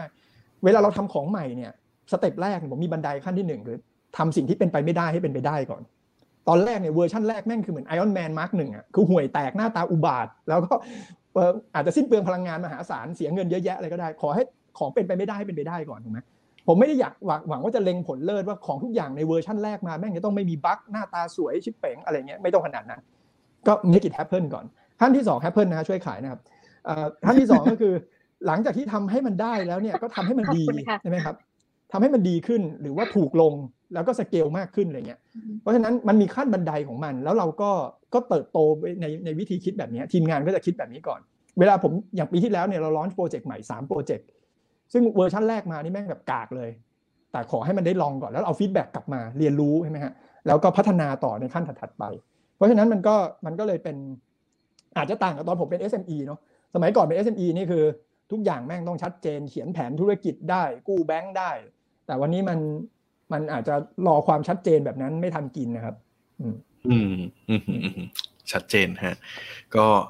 พี่มอสละครับ มีเคล็ดลับคำแนะนำยังไงบ้างว่า การที่เราจะสามารถทำให้องค์กรของเราเนี่ย ทีมงานของเรา มีแนวคิดแบบนักนวัตกรแบบที่เราพูดพูดกันมาเนี่ยจะสามารถทำยังไงได้บ้างครับ บอกว่าเริ่มตั้งแต่ที่บ้านเลยค่ะ ถ้ามีท่านใดเป็นคุณพ่อคุณแม่ฟังอยู่ค่ะ เริ่มตั้งแต่การสอนเด็กที่บ้านเลยค่ะ คือคนไทยจะเป็นเนเจอร์ที่หลาย ๆ คนจะไม่ค่อยกล้าแสดงคิดเห็น อันนี้อุปสรรคแรกนวัตกรรมอะไรก็แล้วแต่มันถูกปิดกั้นตั้งแต่ตั้งแต่ประตูแรกแล้วอะค่ะ คือฝึกกันตั้งแต่เดวันเลย ฝึกลูกๆ ฝึกเด็ก ๆ ฝึกน้องๆที่บ้านเนี่ยค่ะว่า ไม่ใช่ว่าพอทำผิดปุ๊บ เอ้ย อย่าเดินออกไปนอกบ้าน เดี๋ยวรถชน แต่คนไทยจะไม่พูดแบบนี้ว่าเอ้ยรถมันจะชนเพราะอะไรต้องดูซ้ายดูขวาไม่ได้สอนทุกอย่างเป็น logical เป็นเหตุผลจะบอกว่าอย่าออกไปหน้าบ้านนะเหมือนอย่างถ้าเป็นคุณปู่คุณย่าเดี๋ยวตำรวจจับอย่างเงี้ยอ่าฮะมันเป็นการที่ให้อินพุตผิดตั้งแต่แรกแล้วไม่ได้ไม่ได้สอนให้เขารู้ถึงเหตุและผลตั้งแต่แรกอะค่ะ เหมือนความคิดของเด็กถูกปิดกั้นตั้งแต่แรก อือฮึ มอสเลยคิดว่าของมอสเองเนี่ย ทุกทุกครั้งที่เรามีประชุมกับน้องๆ เนี่ย มอสจะบอกว่า เออ มีใครมีไอเดีย เนี่ย พี่ว่าพี่มีไอเดียนี้นะแต่ว่ามีใครมีไอเดียที่ดีกว่าพี่ไหมสอนพี่หน่อยได้ปะทุกครั้งจะถามตลอดค่ะ แต่เนื่องด้วยบางครั้งเนี่ยมันไม่ได้บอกว่าเราทำปุ๊บแล้วมันจะได้เสมอไป บางทีก็ต้องลองให้เจ็บ เช่น human work อะไรก็แล้วแต่ key in ไปสิข้อมูลสิบครั้งยี่สิบครั้งร้อยครั้งสุดท้ายแบบ อุ้ยไม่ไหวแล้วว่ะ อุ้ยมันเหนื่อยเนาะเออ หรือเราจะ coding ไหม แก้ปัญหา import export ข้อมูลสนุกสนุกกันโดยไม่ต้องไปนั่ง human work หรือ manual work เยอะจนสุดท้ายเนี่ยมอสอยากจะถามทุกคนที่ดูอยู่เลยว่า คือจะยอมเปลี่ยนหรือจะเป็นผู้ที่ถูกเปลี่ยน ถ้ายอมเปลี่ยนแต่ว่าอยู่ในขบวนอย่างน้อยแบบประตูเปิดแล้ว แต่ถ้าเป็นคนบอกว่าเป็นคนที่มองไม่เห็นปัญหาค่ะ ก็ เออ ก็ก็อยู่ไปเรื่อยๆแหละ เดี๋ยวสักวันหนึ่งถึงเวลามันก็ต้องเปลี่ยนเอง อันนี้เนี่ยมีสองแบบคือเปลี่ยนทัน ก็จะโชคดีไป แต่พวกที่เปลี่ยนไม่ทันแล้วโดนนวัตกรรม หรือโดนอะไรที่มาดิสลอฟเนี่ยเรียกได้ว่าเจ๋งก็เหมือนกันกับของมอสกับของพี่โบนะคะที่เราต้อง pivot ธุรกิจตลอดธุรกิจสตาร์ทอัพหลาย ๆ คนก็เป็นแบบนี้เหมือนกันอะฮะคือถ้าเราไม่เปลี่ยนตอนนั้นอะเราถูกเปลี่ยนแน่ๆเราถูก disrupt แน่ๆยิ่งถ้ามันพูดถึงความเสียหายเนี่ย บางธุรกิจก็ถึงขั้นพัง อ่า เราก็ต้องค่อยๆสอนน้องไปค่ะ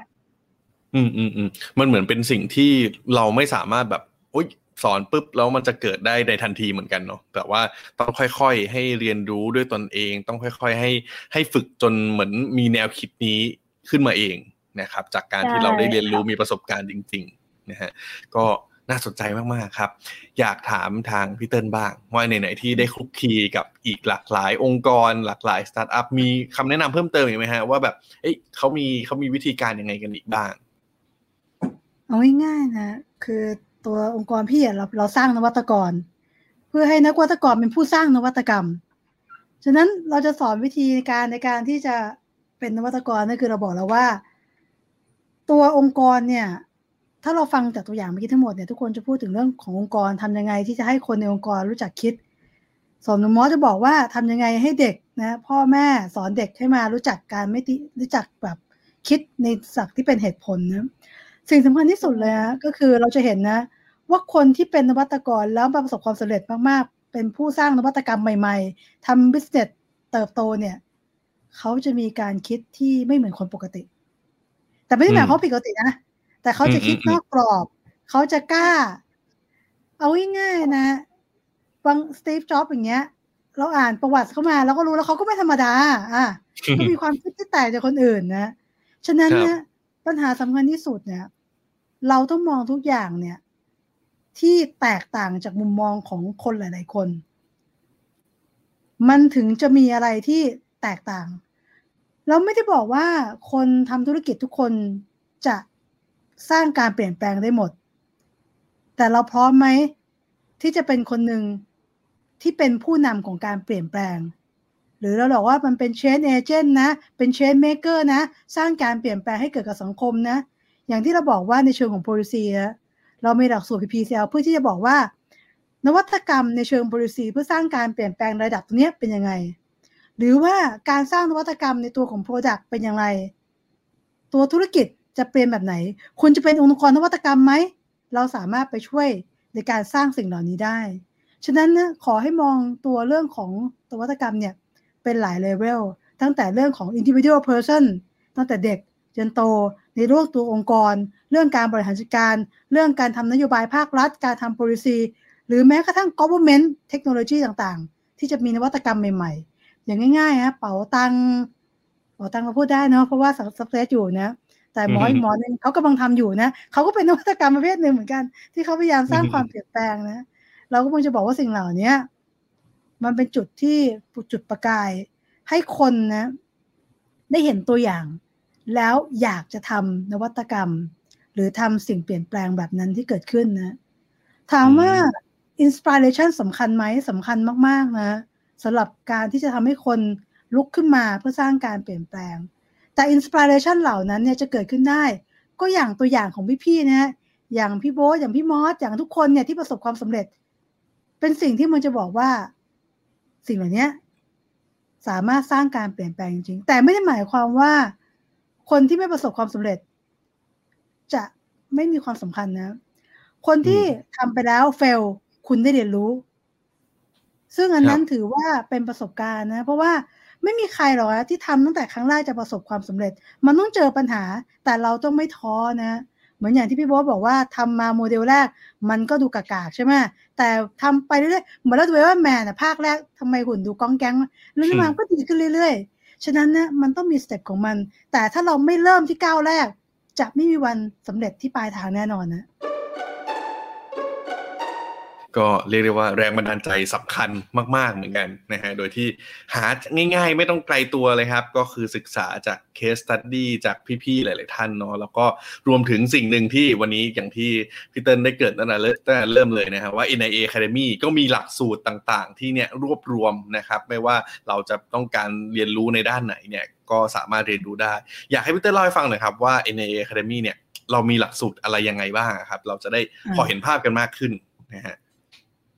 พี่พี่ที่พี่บอกว่าหลักสูตรเนี่ยมันมีหลักสูตรสำหรับกลุ่มของเป็นเด็กใช่ไหมคะ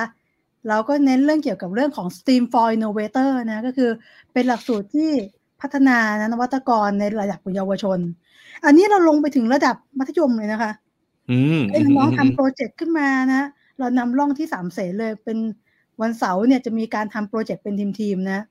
ซึ่งอันเนี้ยน้องๆก็จะได้รู้การทำเป็นนวัตกร สำหรับการเติบโตในอนาคตนะนอกเหนือจากตรงนี้ปุ๊บเราก็มีส่งเขาไปฝึกงานนะ founder apprentice ฝึกงานกับพี่ๆผู้ประกอบการนะ เพื่อให้เขารู้ว่า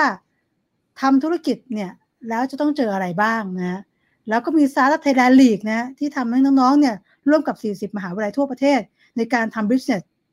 นะทำ business ทำแผนต่างๆ เหล่านั้น แล้วมาพิชชิ่งกันเพื่อที่จะบอกว่าไอเดียนี้ดีมากน้อยเพียงใดนะเพื่อในอนาคตจะเป็นผู้ประกอบการจริง อีกกลุ่มหนึ่งนะกลุ่มของผู้ใหญ่ กลุ่มของผู้ใหญ่เนี่ยก็คือเป็นกลุ่มของผู้ประกอบการหรือเรียกว่า entrepreneurial นะเราเน้นตั้งแต่เรื่องของผู้ประกอบการในภูมิภาคสร้างเครือข่ายก็คือ PIN Pioneering Innovator Network ก็เป็นหลักสูตรที่จะทำภูมิภาคนะดึงพวกคนที่ทำนวัตกรรมบริษัทต่างๆ เหล่านี้มามีไอเดียด้วยกันนะ ว่าจะทำอะไรนะ มีเรื่องเกี่ยวกับ Social Innovation นะ ก็คือเป็นเรื่องของ Social Enterprise นะ มีเรื่องของตัวของเกษตรนะ Innova Farmer นะ มีเรื่องของ Space F นะ เป็นเรื่องของ Incubation Program Accelerator Program ทำเรื่องเกี่ยวกับฟู้ดนะ เรามีเรื่องเกี่ยวกับ Deep Tech นะ แล้วเราก็มีเรื่องเกี่ยวกับเรื่องของ Space Technology เราเห็นในกลุ่มเหล่านี้จะเป็นกลุ่มที่เกี่ยวข้องกับเรื่องของ Ecosystem เทคโนโลยีเฉพาะทาง การทำ Accelerator Program นะ เพื่อการเร่งเติบโตนะ ส่วนในกลุ่มหนึ่งนะเป็นเรื่องขององค์กรนะ Enterprise อันเนี้ย เราจะมีเรื่องของการทำเรื่ององค์กรนวัตกรรม หรือเรียกว่า IOP นะเราจะมีเรื่อง SME to IB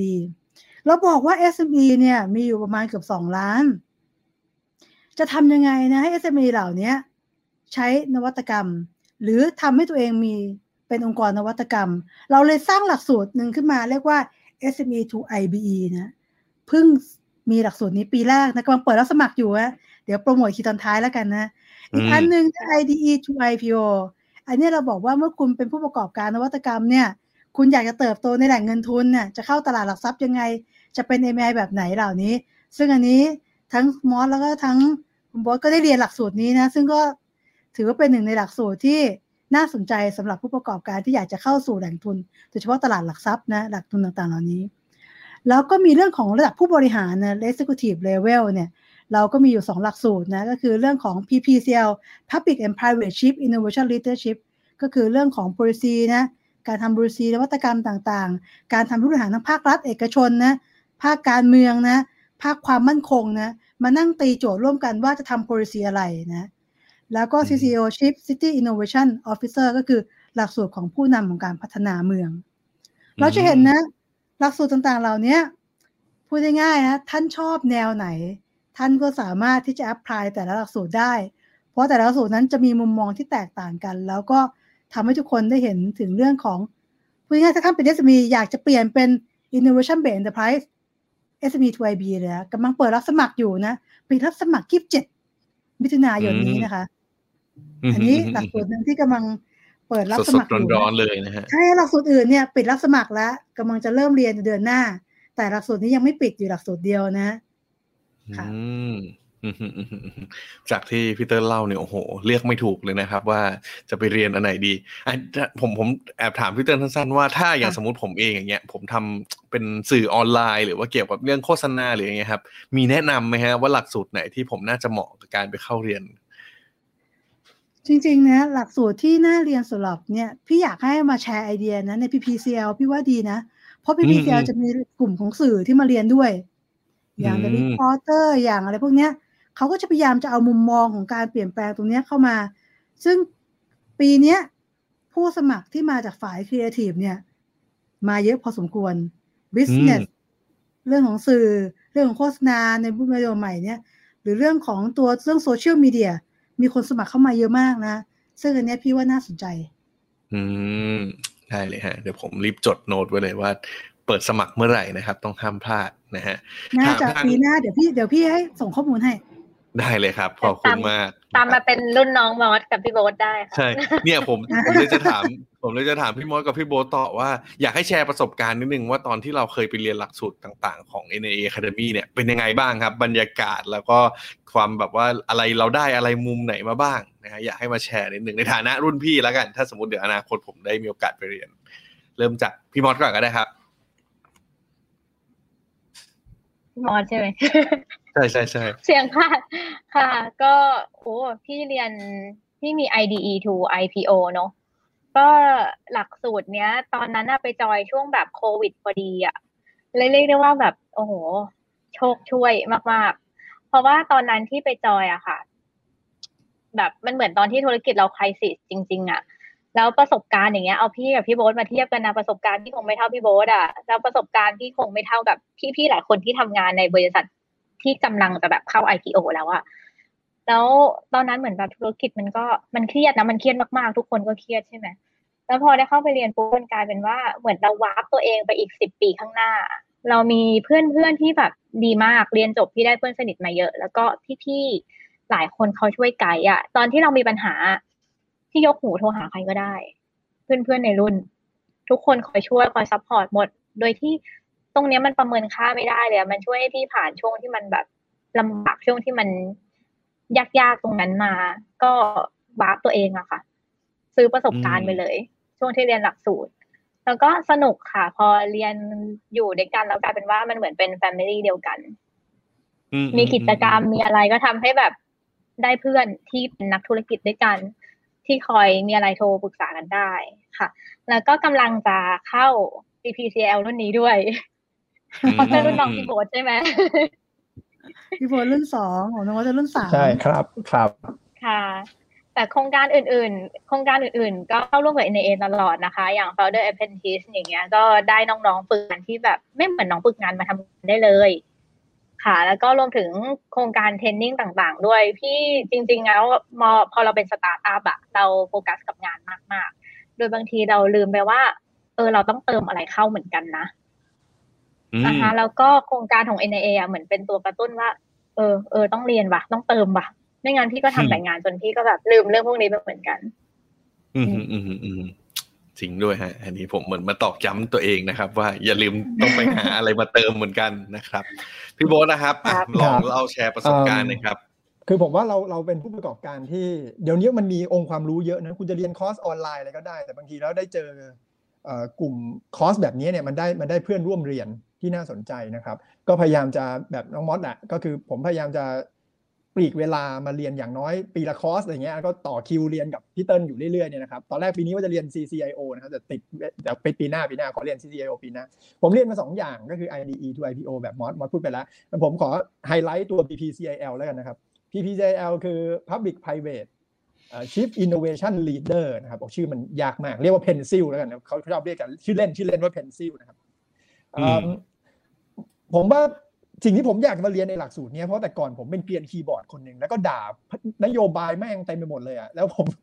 ผมก็รู้สึกผิดนะว่าแม่งได้แต่ด่าวะจริงๆอยากเข้าใจว่าจริง ๆ แล้วพับลิกเนี่ยเขาทำอะไรเขาคิดอะไรเขามีข้อจำกัดอะไร แล้วการจะสร้างนวัตกรรมในเชิงนโยบายจริงมันไม่ใช่เรื่องง่ายนะมันไม่เหมือนในบริษัทเราซึ่งเราสั่งได้ เราเป็นคนลงมือทำเอง ข้อจำกัดทุกอย่างเราเคลียร์เอง แต่พอมันเป็นระดับระดับนโยบายเชิงเชิงประเทศอะไรเงี้ย มันมีผู้มีส่วนได้ส่วนเสีย การที่จะลดผลกระทบเรื่องหนึ่งอะไรเงี้ยแล้วโครงการนี้ดีมากตรงที่ว่า เพื่อนร่วมเรียนเนี่ยมาจากหลากหลายหลากหลายจริงๆปกติเราเรียนเราจะเจอแต่ผู้ประกอบการด้วยกันเอง อันนี้ก็เป็นหลักสูตรปกติเนาะแต่อันนี้เราได้เจอทั้งสื่อ คนทำงาน NGO อะไรอะข้าราชการในในปกตินะครับข้าราชการทหารตำรวจ แต่ว่าไม่ใช่หลักสูตรแบบมาเอา connection อะไรกันนะครับ เป็นหลักสูตรที่เป็นเป็นแบบ young blood ของหน่วยงานแบบนี้เป็นแบบ พร้อมจะเป็นผู้นำรุ่นถัดไปขององค์กรแบบนี้นะครับ มันเป็นหลักสูตร executive pre executive อะไรเงี้ยเพราะนั้นเพื่อนๆเนี่ยจะเป็นแบบโหข้าราชการไฟแรงอยากเปลี่ยนประเทศ อะไรอย่างเงี้ยแล้วเราก็ได้มาเจอโอ้โหเฮ้ยมันมีคนแบบนี้อยู่จริงเว้ยมีความหวังกับประเทศ แต่ว่าพอได้มาเรียนรู้ด้วยกันเนี่ยคือเออว่ะแม่งมีทั้ง challenge อย่างนู้นอย่างนี้ แล้วมันมีโปรเจกต์คือสนุกตรงที่ว่ามันได้ทำโปรเจกต์ใช่ไหมเราแบ่งกลุ่มกัน แล้วก็นำเสนอระดับนโยบายอะแล้วก็ให้ให้คนมาคริติกนโยบายที่เราทำอะ คือแต่ก่อนเราได้แต่คริติกชาวบ้านเขาในตามโซเชียลอะเราก็ได้รู้ว่าจริงแม่งยากชิบหายเลยว่ะเออมันถึงไม่มันถึงเราต้องใช้พลังงานเยอะมากในการขับเคลื่อนผมว่าเป็นหลักสูตรที่แบบเปิดโลกทัศน์ผมมากเลยครับ แล้วผมรู้สึกว่าผมผมได้โตขึ้นอีกขั้นหนึ่งเพราะว่าได้ได้คิดภาพใหญ่ขึ้นครับ อืมโอ้โหเพิ่ต้องเรียนหลักสูตรหน้ารุ่นหน้ารุ่นหน้าต้องมาจริงฮะเราต้องการสื่ออย่างนายพูดมาแบบนี้แล้วแบบพลาดไม่ได้แล้วนะครับ เดี๋ยวยังไงเดี๋ยวรบกวนทางพี่เติ้ลช่วยแชร์ข้อมูลมาให้ผมนะครับแชร์ให้ เปิดเปิดรับสมัครเมื่อไหร่ไม่พลาดนะฮะโอเค ก็จริง ๆ วันนี้คือเราคุยกันมาแป๊บๆนี่เกือบชั่วโมงหนึ่งแล้วนะครับ เราได้เรียนรู้เนาะอย่างรวดเร็วนะครับ ก็ได้เห็นทั้งในเรื่องของนวัตกรรมนะครับ ว่าเฮ้ยนวัตกรรมมันไม่จำเป็นต้องเป็นเทคโนโลยีต้องเป็นอะไรที่แบบล้ำๆมันไม่ใช่วิทยาศาสตร์เนาะแต่ว่าขอแค่เป็นอะไรที่มันเป็นสิ่งใหม่นะครับ แล้วก็มีประโยชน์มีคุณค่านั่นเอง นะฮะโดยที่ทุกคนเนี่ยเราก็มีแนวคิดที่เราก็เป็นนวัตกรได้นะครับ ขอแค่เราเจอปัญหาแล้วเรารู้สึกว่าเฮ้ยมันคันอะมันอยากแก้ไขปัญหานั้น แล้วลองไปหาวิธีการแก้ไขแล้วสำคัญที่สุดอย่างที่พี่เติ้ลคอยย้ำอยู่เสมอว่าต้องทำมันจริง ๆนะครับ เราก็ถือว่าเป็นนวัตกรแล้วนะครับ แล้วก็เมื่อสักครู่นี้เพิ่มอย่างได้ไหมคะพี่ได้เลยครับสไลด์สุดท้ายเลยนะพี่อยากจะเชิญชวนทุกคนเนี่ยที่ทำตัวนวัตกรรมเนี่ยตอนนี้เราก็มีการประกวดรางวัลนวัตกรรมแห่งชาติอยู่นะคะ ซึ่งจะปิดรับสมัคร 30 มิถุนายนนี้นะมีด้านเศรษฐกิจนะด้านสังคมนะด้านสื่อและการสื่อสาร ด้านการออกผลิตภัณฑ์และบริการนะแล้วก็ด้านองค์กรนวัตกรรม ซึ่งทั้ง 5 ด้านเนี่ยครอบคลุมทุกดิเมนชันซึ่งพี่บ๊ทก็เป็นกรรมการให้เราด้วยนะคะ ปีที่แล้วอะพี่มอสได้เป็นผู้ชนะเลิศนะ ซึ่งได้พระรูปของราชกรในหลวงรัชกาลที่9นะคะ ซึ่งถือว่าเป็นรางวัลที่ทรงเกียรติจริงๆ ก็อยากจะเชิญชวนทุกคนนะคะ ถ้ามีโอกาสก็สมัครเข้ามานะคะ ถามถามคนที่รับรางวัลดีกว่าดีใจแค่ไหนคนลุกคนตอนแรกที่ได้แบบพอรู้ผลปุ๊บแบบเดินห้างอยู่กรีดห้างแตกคือดีใจดีใจดีใจมากแล้วก็มันเป็นรางวัลที่การันตีอะค่ะ กว่าเรานักนวัตกรรมเนาะนักนวัตกรกว่าที่มันจะมาถึงจุดนี้มันแบบมันมันก็ยากลำบากอะแล้วพอเราได้รางวัลปุ๊บมันมันชื่นใจมันหายเหนื่อยอะค่ะ เป็นตัวที่พิสูจว่า เราสามารถไปบอกคนอื่นได้ว่านวัตกรรมของเรา มันดีที่สุด มันนวัตกรรมแห่งชาตินะ ทุกครั้งที่มอสไปพิชไปขึ้นเวทีต่างประเทศ เราบอกได้เลยว่า เราเป็นนวัตกรรมของประเทศไทยนะ เราได้รับรางวัลชนะเลิศนะ พอพอเราพูดออกไปนี่เป็นว่า ไม่ว่าจะเป็นคนข้างนอกค่ะ หรือว่าเป็นลูกค้าเขามั่นใจได้เลยว่า เขาจะได้รับอะไรที่มันดีที่สุดแล้วในประเทศ นี่ ก็เลยอยากให้ส่งค่ะ เพราะว่ามันเปลี่ยนบริษัทมอสไปจริง ๆ อย่างลูกค้าอย่าง อะไรเองนี่ก็เป็นคีย์พอยที่เขาตัดสินใจเลือกเราอะค่ะ เพราะว่าเขาเชื่อเราว่าเราดีที่สุดออืมอืมค่ะอืมต้องขอบคุณพี่ต้นขอบคุณพี่โบทด้วยผู้สมัครเยอะมากพี่โบแล้วทก็เป็นเรากรรมการวันนั้น ใช่ใช่ใช่ใช่ยินดีครับ ยินดีเราเห็นเราเห็นผลงานนวัตกรรมเจ๋งๆของคนไทยเยอะนะครับ แต่ว่ามันก็มีเกณฑ์มีการกัดการตัดสินแหละ มันก็ต้องอ่ามีคนได้รับรางวัล แล้วที่เหลือก็อาจจะต้องไปปรับปรุงเนาะแล้วสมัครใหม่ได้เรื่อยๆมีนวัตกรรมครบทุกด้านจริง ๆ ครับ งั้นถามพี่โบนิดนึงครับ ว่ามีคำแนะนำไหมสำหรับคนที่จะส่งประกวดอันนี้ว่าแบบ เฮ้ย คนแบบเหมือนเหมือนเป็นทริคจากกรรมการจากมุมมองกรรมการแล้วกันว่า จากที่เราเคยมีประสบการณ์ในการตัดสินอันนี้มาเนี่ย เรามองหางานประมาณไหนแนวแนวไหน จริง ๆ คุณต้องเข้าใจหลักเกณฑ์การพิจารณาของเขาให้ให้ให้ชัดเจนก่อนนะครับ ถ้าส่งเข้าหมวดไหนก็แล้วแต่จริงๆเกณฑ์มันจะต่างกันเล็กน้อยแหละสมมติว่ามาในหมวดสื่อ นวัตกรรมทางด้านสื่อเนี่ยก็ต้องก็ต้องพูดเรื่องอย่างนั้นไปนะครับ นวัตกรรมเชิงสังคมอะไรเงี้ยมันน้ำหนักมันจะไม่เหมือนกัน ก็ขอให้จริงเทคนิคไม่มีอะไรมาก ก็แค่ขอให้ดูเอ่อเกณฑ์การตัดสินให้ดี ผมเชื่อว่าถ้ามันอยู่ถูกที่ถูกทางอะมันจะโดดเด่นมากเลยอะคนคนที่คนที่เข้ามาประกวดนะครับอืมเดี๋ยวพี่ขอเสริมนิดนึงแล้วกันนะตัวทั้งห้าด้านเนี่ยท้ายที่สุดเนี่ยเน้นสำคัญที่สุดก็คือต้องเป็นนวัตกรรมอืมแต่เป็นนวัตกรรมที่ตอบโจทย์ในแต่ละด้านแต่ด้านเศรษฐกิจด้านสังคมนะ ก็คือต้องเป็นนวัตกรรมที่ใช้ได้จริง อืมแล้วอืมเกิด Impact ที่ถูกที่สูง แล้วก็เป็นนวัตกรรมที่มีความโดดเด่นอืมอืมอืมอืมอืมเอาเอาหลักง่ายๆแล้วกัน ถ้าคุณคิดว่าคุณทำนวัตกรรม แล้วทำได้จริง สามารถพูฟได้ขายได้หรือว่ามี potential สูงอย่างเงี้ยมีโอกาสสูงนะอืมอืมอืมอืมอะโหเป็นเป็นเคล็ดลับสมัครที่มาได้เลยเชื่อว่าเดี๋ยวใช่ก็ยังอยู่ในห้องถ้าอยู่เดี๋ยวในมห้อองสหลัเป็กนเมนทอร์ให้ ใครใครรับชมไลฟ์นี้นะฮะหรือว่ามาดูย้อนหลังเนี่ยถือว่าได้คำแนะนำสุดดีสุดๆเลยนะครับงั้นเดี๋ยววันนี้ก่อนจะจากกันไป ผมขอให้ทุกคนเนี่ยทั้งพี่ๆทั้งสามท่านเนี่ย ฝากหน่อยละกันนะครับ อีกทีหนึ่งว่าวันนี้เราเราคุยมาทั้งหมดเลย วันนี้เราถือว่ามาปูพื้นฐานมาเปิดโลกเกี่ยวกับนวัตกรรม นวัตกรแล้วก็ได้รู้จักหลาย ๆ หลักสูตรนะครับ ถ้าสุดท้ายแล้วอยากจะฝากนะครับสำหรับ คนรุ่นใหม่ หรือว่าคนที่เป็น SME คนที่เป็นสตาร์ทอัพว่าเฮ้ยอยากให้มาให้ความสำคัญกับเรื่องของนวัตกรรมมากยิ่งขึ้นเนี่ยเราอยากจะแนะนำอะไรบ้างนะครับ อันนี้ผมให้พี่โบ๊ทก่อนก็ได้เดี๋ยวย้อนมาที่พี่เติ้ลโอ้โหนะครับตายหาคิดไม่ทัน โอเค คือผมว่าอย่างนี้ฮะจริงๆนวัตกรรมเนี่ยมันไม่ใช่เรื่องไกลตัว สมัยก่อนผมเป็น SME ผมก็ผมรู้สึกว่าเราก็ทำทำของเราไปวันๆนะเนาะไม่ต้องหานวัตกรรมอะไรก็ได้ แต่ว่าวันนี้เนี่ย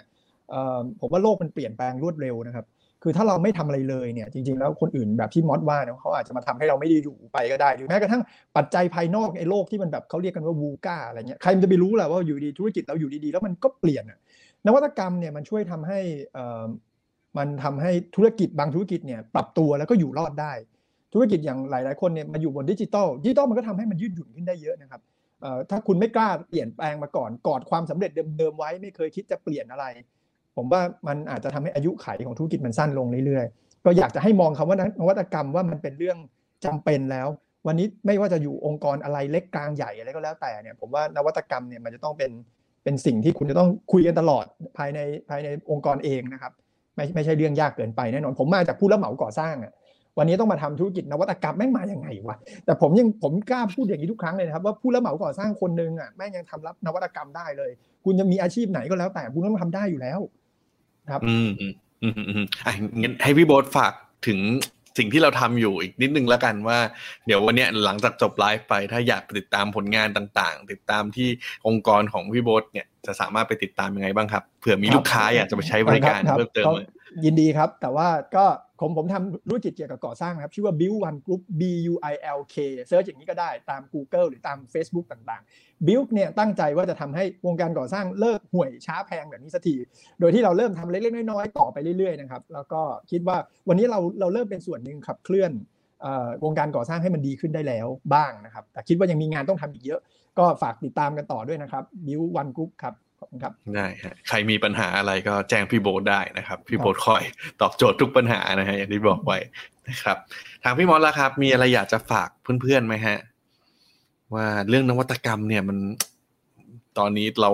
เรามีอะไรอยากจะแชร์เพิ่มเติมอีกไหมฮะ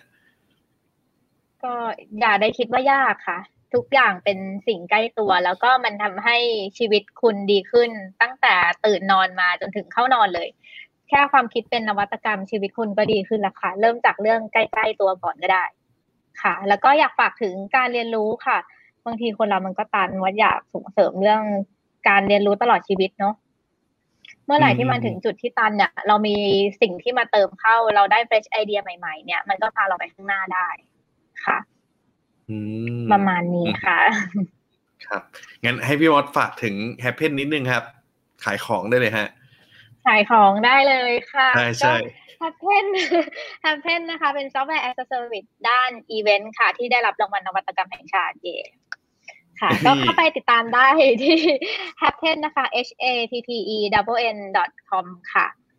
เป็นซอฟต์แวร์เกี่ยวกับอีเวนต์เป็น turnkey เลยค่ะ ตั้งแต่ onsite event solution ไปจนถึง virtual แล้วก็ hybrid event ได้เลยค่ะ ได้ครับ ขอบคุณพี่หมอดนะครับ ปิดท้ายครับพี่เติ้ล มีอะไรอยากจะฝากไหมฮะ วันนี้ คือพี่อยากจะฝากคำไว้สักประโยคสองประโยคนะคือพลิกวิกฤตและสร้างโอกาสด้วยนวัตกรรมนะ แล้วก็พยายามที่จะ NA Academy เนี่ย ถือว่าเป็นตัวหนึ่งที่จะสร้างการเรียนรู้แล้วก็สร้างโอกาสนะ แล้วก็สามารถพลิกวิกฤต เพราะว่าหลาย ๆ ครั้งนะ องค์ความรู้เหล่านี้สักวันหนึ่งเราได้ใช้แน่ๆไม่ว่าทางใดทางหนึ่งนะ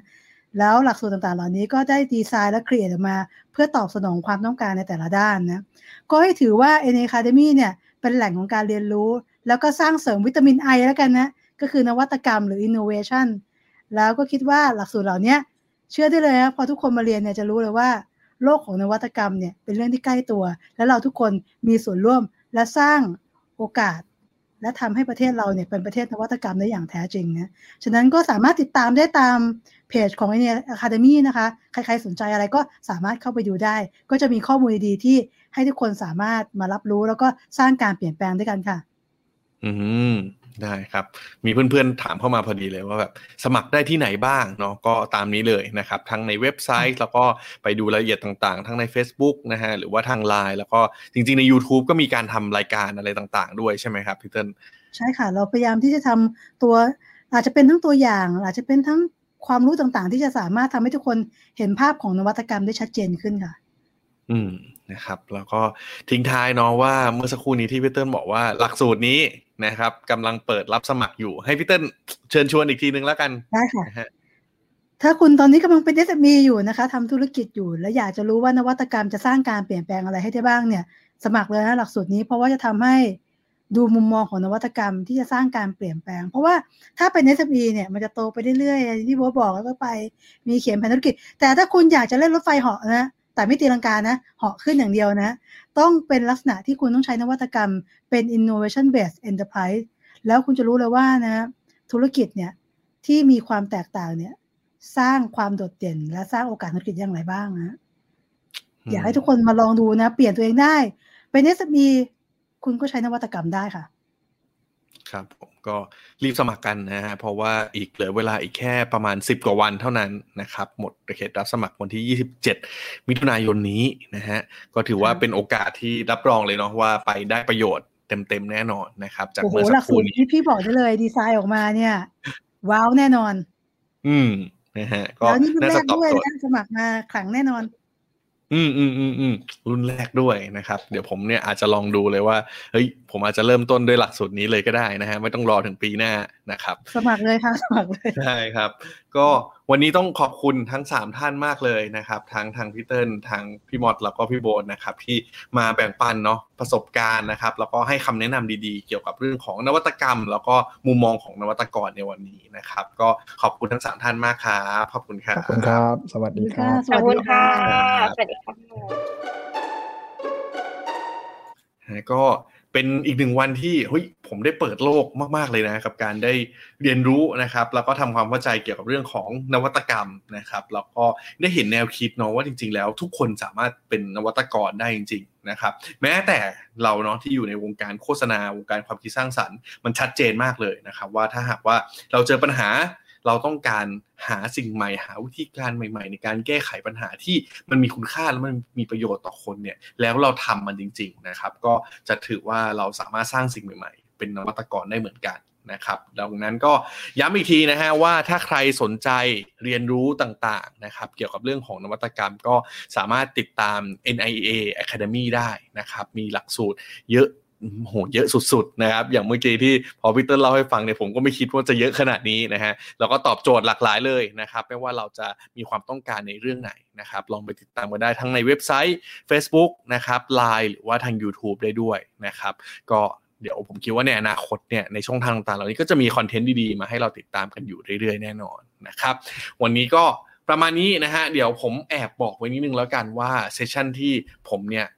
เชิญชวนทาง NIA มาพูดคุยกันเนี่ยจะยังไม่ได้จบแค่วันนี้นะครับ แต่ว่าเดี๋ยวจะมีอีกครั้งหนึ่งด้วยนะครับ เดี๋ยวติดตามกันต่อละกันนะฮะว่าครั้งหน้าเนี่ยเราจะคุยกันในเรื่องของท็อปิกอะไร แล้วก็แขกรับเชิญของเราเนี่ยจะเป็นใครกันบ้างนะครับ ก็สามารถติดตามที่เพจ a d d i c t นะครับแล้วก็เพจ NIA Academy กันไว้ได้เลย นะครับวันนี้ผมขอบคุณทุกคนนะฮะที่ติดตามกันมานะครับ ใครชื่นชอบวันนี้ก็สามารถแชร์กันได้นะฮะแล้วก็มีคำถามอะไรมาเพิ่มเติม ก็สามารถติดต่อมาพูดคุยกันได้นะครับ ทางอินบ็อกซ์หรือว่าในคอมเมนต์กันได้เหมือนกันนะครับ วันนี้ขอบคุณทุกคนครับ ไว้เจอกันตอนหน้าครับ ขอบคุณครับ สวัสดีครับ